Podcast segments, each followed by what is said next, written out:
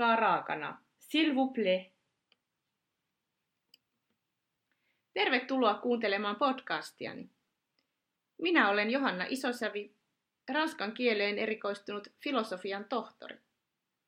Podcasteissani käsittelen ranskan kieleen, kulttuuriin ja kääntämiseen liittyviä ilmiöitä, usein verraten niitä Suomeen. Allez, c'est parti! Tässä 27. podcast-jaksossa puhun käytöstavoista 1600-luvun Ranskassa. 1600-lukuhan oli Ranskan suuri vuosisata, le grand siècle, jolloin Ranska oli Euroopan mahtavin valtio, niin politiikassa, talouselämässä, tieteissä, taiteissa kuin kirjallisuudessakin – Vahvat hallitsijat, kuuluisin heistä oli äh, Ludwig XIV, aurinkokuningas, joka hallitsi Ranskaa yli puoli vuosisataa vuodesta 1643 vuoteen 1715. Ja tuona aikana itsevaltius saavutti huippunsa. Eli elettiin siis hovikeskeistä elämää ja siksi otsikoinkin tämän podcastin ho- hovikohteliaisuudeksi, koska se vaikutti kaikkeen kohteliaisuuteen. Viime jaksossa puhuin Erasmuksen kultaisesta kirjasta, joka ilmestyi latinaksi vuonna 1530 ja ranskaksi muutama vuosi myöhemmin 1537. Ja tämähän kirjanen käännettiin suomeksikin tosin vasta yli sata vuotta alkuperäisen julkaisun jälkeen – eli 1670. Vaikka siinä asetettiin vastakkain maalaismainen huonokäytös ja kaupunkilainen hyväkäytös, Erasmuksen kultainen kirja sisälsi kuitenkin humaaneja ajatuksia ja takana oli ajatus säännöistä, jotka kaikki voisivat hyväksyä. Kohteliaisuuden tehtävänä olikin yhdistää ihmisiä toisiinsa. Mutta mitä oikein tapahtui käytössäännöille hovin hallitsemassa Ranskassa 1600-luvulla. Käytössääntöjen tehtävänä ei ollutkaan enää erasmuslaisen tapaan yhdistää ihmisiä, vaan päinvastoin käytössääntöjen noudattamisesta tuli erottelun symboli. Sana, mitä vielä 1600-luvun ensimmäisellä puoliskolla paljon käytettiin, oli Erasmuksenkin oppaassa esiintyvä civility, jonka voisi ehkä kääntää käytöstapojen tai käytössään sääntöjen noudattamiseksi. Mitä tuo civilité sitten oikein oli? Camille Pernod kuvaa vuonna 1996 ilmestyneessä kirjassaan La politesse et sa philosophie, eli kohteleisuus ja sen filosofia, yksinkertaisesti näin. Civilité oli hovin käyttäytymissääntöjen noudattamista. Niitä tarjottiin myös matkittaviksi provinssin herrasmiehille ja porvaristolle, jotka molemmat halusivat erottautua rahvaasta. Tavoitteena oli pitää alimmat kansanosat vaatimattomassa asemassa suhteessa eliittiin, ja Pernod vertaa tätä jopa lasten ja vanhempien väliseen suhteeseen. Hovikulttuurissa aristokratia oli täysin riippuvainen hovista, eikä sillä voinut olla poliittisia eikä muitakaan vaatimuksia. Aristokratia kuitenkin hyväksyi sen, koska se sai vastineen aseman yläpuolella muita. Mutta seurauksena oli aristokratian hieman paradoksinen tilanne. Sen asema oli todella muiden yläpuolella, mikä tarkoitti sitä, että muut ryhmät pitivät sen käytöstapoja mallina. Toisaalta aristokratian tapojen pitäisi pysyä sellaisena, etteivät muut voisi niitä liikaa matkia. Eli kyseessähän ei ollut malli, jonka mukaan kulttuuriset tavat etenevät yhteiskunnan ylimmistä kerroksista pikkuhiljaa kohti alemma, ale, alempia kerroksia, vaan kyseessä oli jännite ja kilpailu eri sosiaaliryhmien välillä. Ja lopulta kun porvaristo ryhtyi matkimaan hovista riippuvaisen eliitin tapoja, käytöstavat eivät pysyneetkään enää erottelevina, kuten tarkoitus oli. Silloin aristokratian piti kehittää entistä hienostuneempia käytöstapoja. Toisin sanoen, mitä enemmän näitä siviliteen sääntöjä opetettiin kansalle, sitä vähemmän ne tuntuivat enää koskevan yläluokkia. Ne kärsivät inflaatio. Miten käytöksistä annettiin ohjeita 1600-luvun Ranskassa?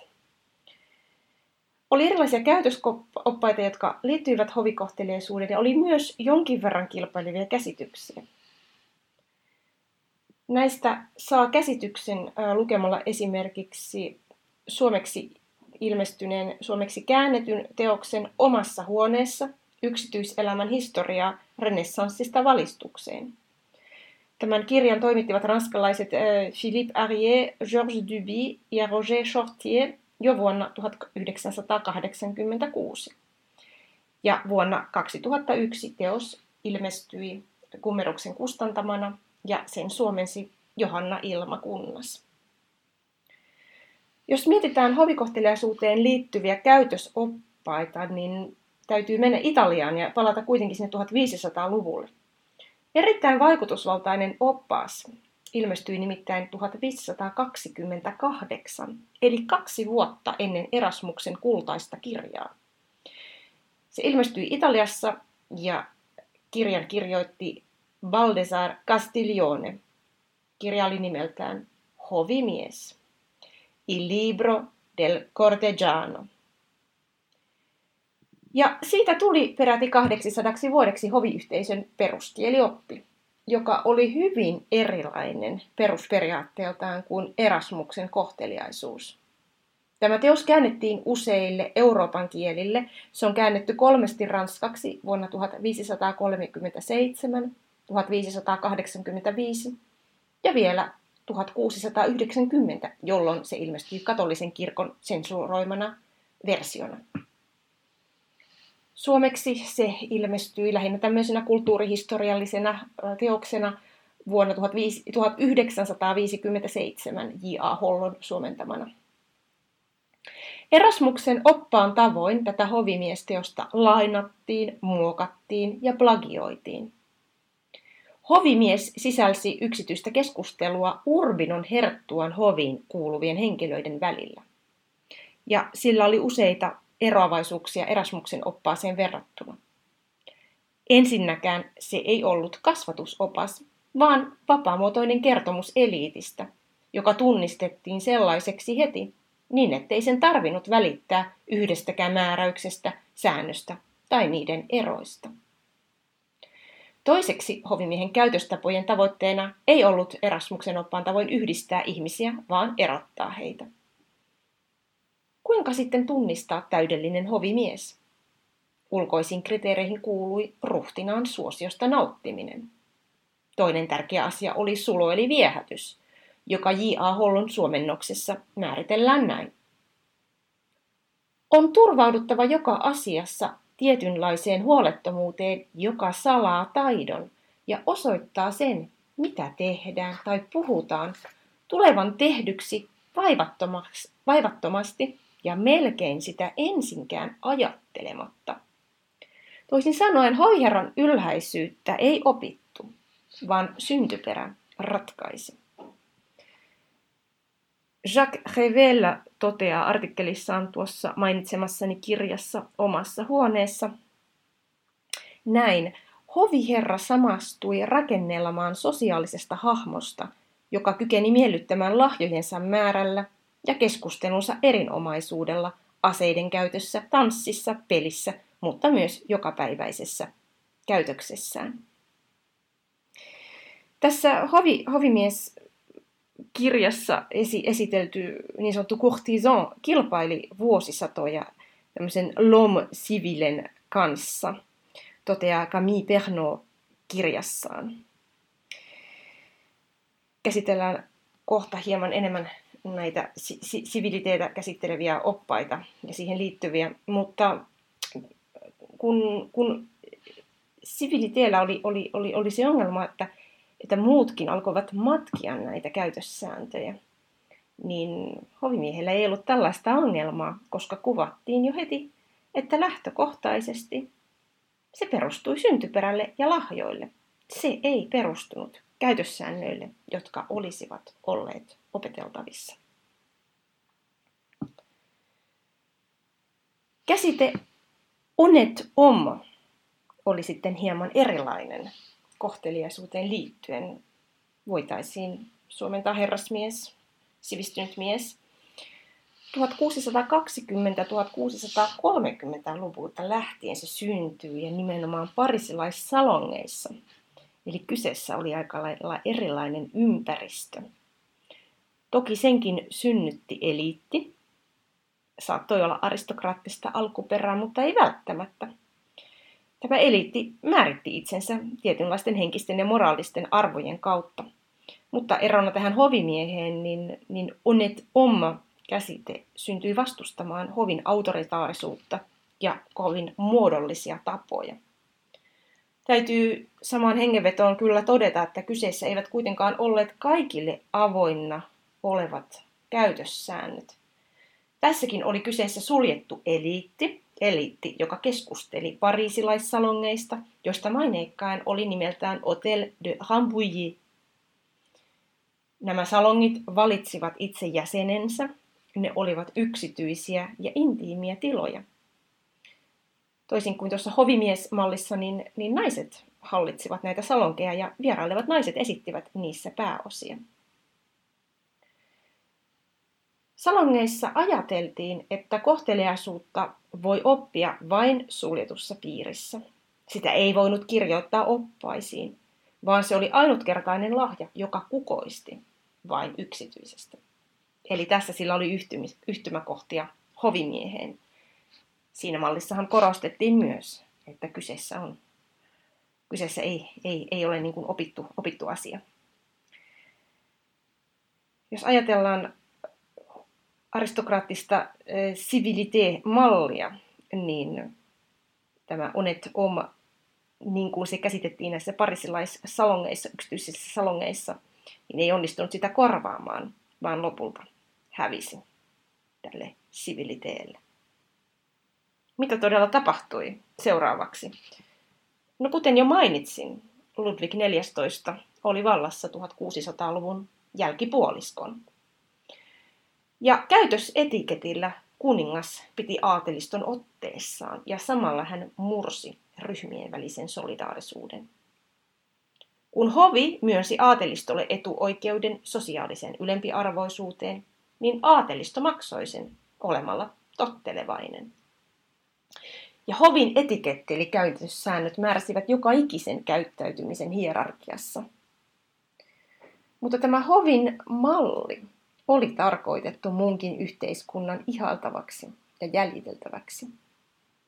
Kyseessä oli jatkuva kontrolli. Hallitsija valvoi hoviväkeä ja hovin jäsenet valvoivat lakkaamatta toisiaan ja myös itseään. Jacques Revel kirjoittaa, että hovi teki ulkoisen hallinnasta sosiaalisen normin. Etiketin kunnioittamiseen kuuluivat tietynlaiset vaatteet, puheet, esiintyminen, parfyymi, puuteri ja peruukki. Tanssi kuvasi käytöksen täydellistä ulkoistamista. Eli oli, oli ristiriitaista siviiliteetä, ristiriitaisia kohteliaisuuksia 1600-luvulla. Oli toisaalta toverillisuus, joka esiintyi parisilaissalongissa. Siellä se oli siellä elitin kesken tasa-arvoisempaa. Sitten oli hovin ylenpalttisuus, hierarkia oli ristivetoa sen mukaan, että voiko käytössääntöjä oppia ja kohteliaisuutta. Ovatko ne hankittuja ominaisuuksia vai perustuvatko ne luonnonlahjoille? Joka tapauksessa aristokratian käytösmalleja tarjottiin ihanteiksi ryhmille, jotka pyrkivät niitä sitten jäljittelemään. Ja nämä ryhmät olivat alempi ja köyhempi aatelisto, maaseudun väki, erilaiset eliitit joiden kohtalo liittyi monarkian tulevaisuuteen. Alkoikin ilmestyä kirjallisuutta, jossa opetettiin esimerkiksi hovin onnellisuutta ja ihmisen todellista autuutta. Ja ne oli suunnattu ihmisille, jotka haaveilivat pääsystä hallitsijan läheisyyteen. Nämä oppaat perustuivat usein 1500-luvulla kirjoitettuun italialaisiin teoksiin. esimerkiksi Guide des courtisans, hoviväen opas, joka ilmestyi ranskaksi 1606, tai Traité de la Cour, tutkielma hovista, joka ilmestyi 1616. Mutta Italiassa järjestelmä oli hyvin erilainen kuin Ranskassa. Italiassa oli useita hoveja ja mahdollisuuksia mennä sitten jonnekin toiseen, jos yksi hovi ei miellyttänyt. Mutta Ranskassa, kun oli vain yksi hovi, niin sosiaalinen onnistuminen oli kiinni pääsemisestä kuninkaan suosioon. Mitä silloin tarvittiin? Silloin tarvittiin kunnianhimoa. Ajatus siitä, etteivät syntymälahjat kuitenkaan voineet olla kaikki kaikessa, ja että kaiken pystyi oppimaan. Tähän tarpeeseen ilmestyi vuonna 1630 Nicolas Farén kirja Honnête homme ou l'art de plaire à la cour. Herrasmies, eli hovin miellyttämisen taito. Se sisälsi käytösohjeita niille ihmisille, jotka halusivat pyrkiä hoviin. Nicolas Faré itse oli esimerkki kirjansa kohderyhmästä. Hän oli nimittäin maalaiskäsityöläisen poika, joka nousi kaikkein korkeimpiin virkoihin kuninkaan lähipiirissä, ja jolla oli lisäksi kunnioitettu asema kirjallisissa seurapiireissä. Toisin sanoen hän oli ammattimainen hoviherra. Teoksessaan hän pitkälti lainasi Castillonen hovimiesteoksen ohjeita ja tiukensi niitä samalla. Miten hänen kirjansa mukaan sitten pääsi hovin piiriin? Miten teki sen, missä hän oli jo onnistunut? Hän sanoi, että ensiksi sanoisin, että mielestäni on hyvin tarpeellista, että se, joka haluaa astua maailman suuriin seurapiireihin, olisi syntyperäinen aatelismies. Mutta hän jatkoi.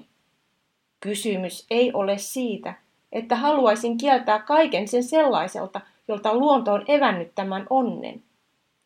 Hyveellä ei ole määrättyjä ehtoja, ja esimerkit alhaista syntyperää olevista, jotka ovat kasvaneet sankarilliseen tekoihin ja suuruuteen, ovat tarpeeksi yleisiä.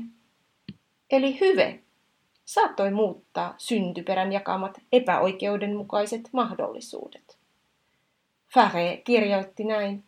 Kuka tahansa, joka tuntee omaavansa nämä esittelemämme aarteet ja ominaisuudet, voi rohkeasti esiintyä hovissa ja vaatia, että häntä siellä kohdellaan kunnioituksella ja hyväksyvästi. Färeen teos on suorastaan selviytymisopas.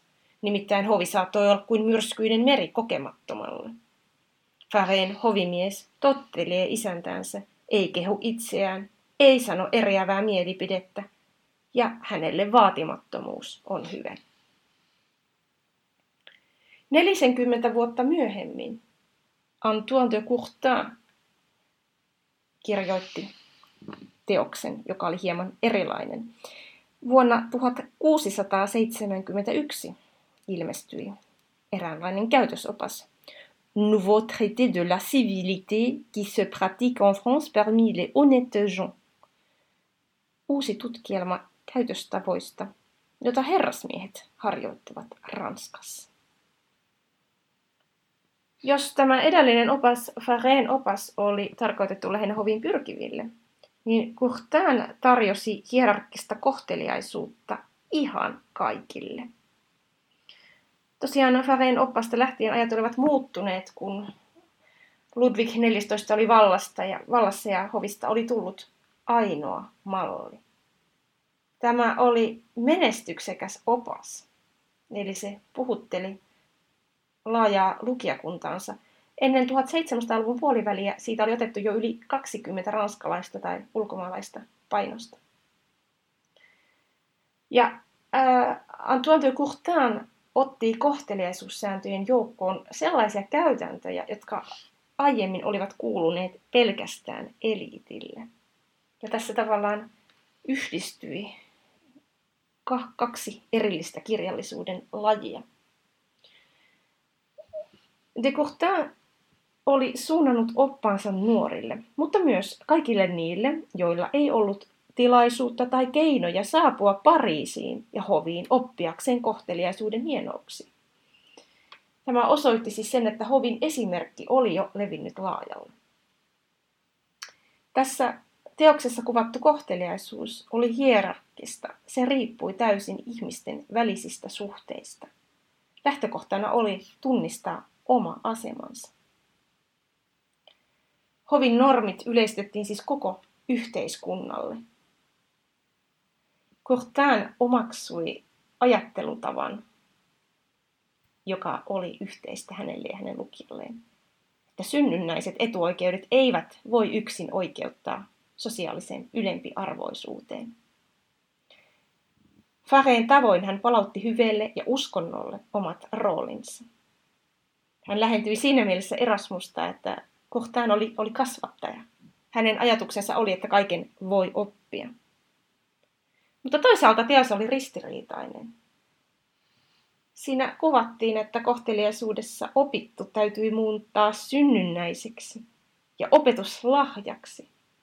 Eli oppimisen merkkejä. Merkit oli, oli niin kuin häivytettävä.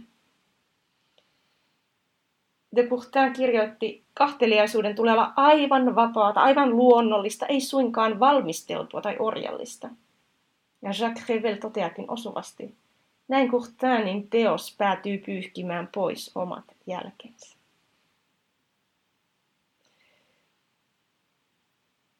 Tässä puhuttiin siviliteestä, näistä käytöstavoista, kuten Courtinin teos Nouveau traité de la civilité.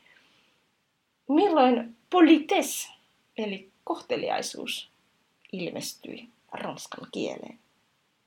Nimittäin aina 1600-luvulle asti se oli tarkoittanut ihan konkreettisesti hiomista, tasoittamista, siloittamista. Polissage. Camille Pernod kertoo kirjassaan, että modernissa merkityksessä polites, tapojen hienostuminen, hyvä kasvatus, hyvät käytöstavat, on peräisin vuodelta 1659. Näin kertoo Le Robert-sanakirja. Mutta ihan ensimmäinen sanakirja, jossa se mainittiin painetusti, oli vuonna 1679 ja se oli Richelieu'n sanakirja. Ja tällöin polites-sanan konkreettinen merkitys hävisi ranskan kielestä. Polites-sana ei aluksi kuitenkaan pidetty siviliteen eli käytöstapojen synonyymiä. Nimittäin politessessa kyse ei ollut vain taidoista, jotka helpottivat sosiaalisia suhteita ja kanssakäymistä, vaan taidoista, jotka tekivät sosiaalisista suhteista miellyttäviä. Toisin sanoen kyse oli hienostuneisuudesta, eleganssista ja niin edelleen. Polites, kohteliaisuus, civilité, käytöstavat, niillä oli eronsa. Politessen sisältö oli siis rikkaampi kuin siviliteen Politessin avulla ei vain pidetty rauhanomaisia suhteita muihin, vaan tavoitteena oli rakentaa, tehdä sosiaalisesta elämästä entistä viehättävämpi. Verbi polir, ikään kuin hioa tapoja, siitä on antanut esimerkkejä Peter France vuonna 1992 ilmestyneessä kirjassaan Politeness and its Discontents, kohteliaisuus ja tyytymättömyys siihen – ja hän, hän kuvaa tätä polir-verbiä, että, että kyseessä on niin kuin vastakohta hiomattomalle. Mitä sillä tarkoitettiin, että piti osata keskustella, kuunnella ja käyttäytyä tavalla, joka oli miellyttävä muille. Sitä opittiin maailmassa, dans le monde, joka monille oli hovin synonyymi. France antaa esimerkin Furetièrin äh, sanakirjasta vuodelta 1600 90. Siellä annettiin seuraava esimerkki polir-verbistä. La cour polie bien les gens de province, eli hovi hioo hyvin maakuntien ihmisten tavat. Ranskan akatemian sanakirjassa vuodelta 1694 sanottiin puolestaan näin. La cour, l'étude, la conversation des honnêtes gens, des dames poli l'esprit, poli le meur. Eli hovi, opiskelu, keskusteleminen hienotapaisten miesten ja naisten kanssa hioo mieltä ja tapoja. Nyt ei siis puhuttu tietystä ihmisryhmästä, vaan mielestä ja tavoista, niiden hiomisesta. Kuten tästäkin esimerkistä ja äsken käsitellyistä käytösoppaista huomataan, niin monta sanaa liittyi käytöstapojen ja kohteliaisuuden kuvaamiseen 1600-luvulla. Oli civilité, oli honnêteté ja oli politesse. Sanoilla viitattiin usein toisiin sanoihin, eikä terminologia ollut vielä vakiintunut 1600-luvulla. Mutta po- polites, siinä tehtiin, kuten vähän aikaisemmin jo sanoin, eroja näihin muihin. Ja sypätään pikkusen eteenpäin 1700-luvulle Dideron encyklopediihin.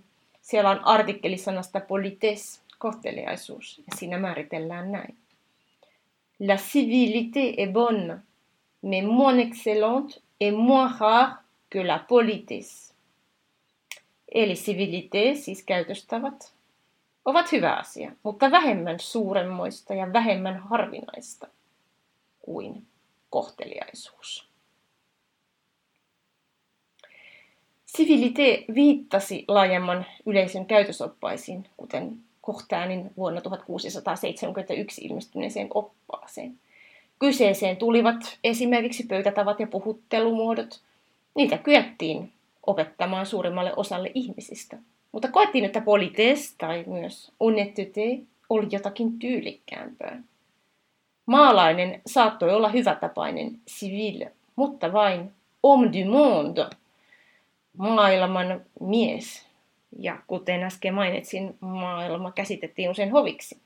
Vain hän saattoi olla kohtelias.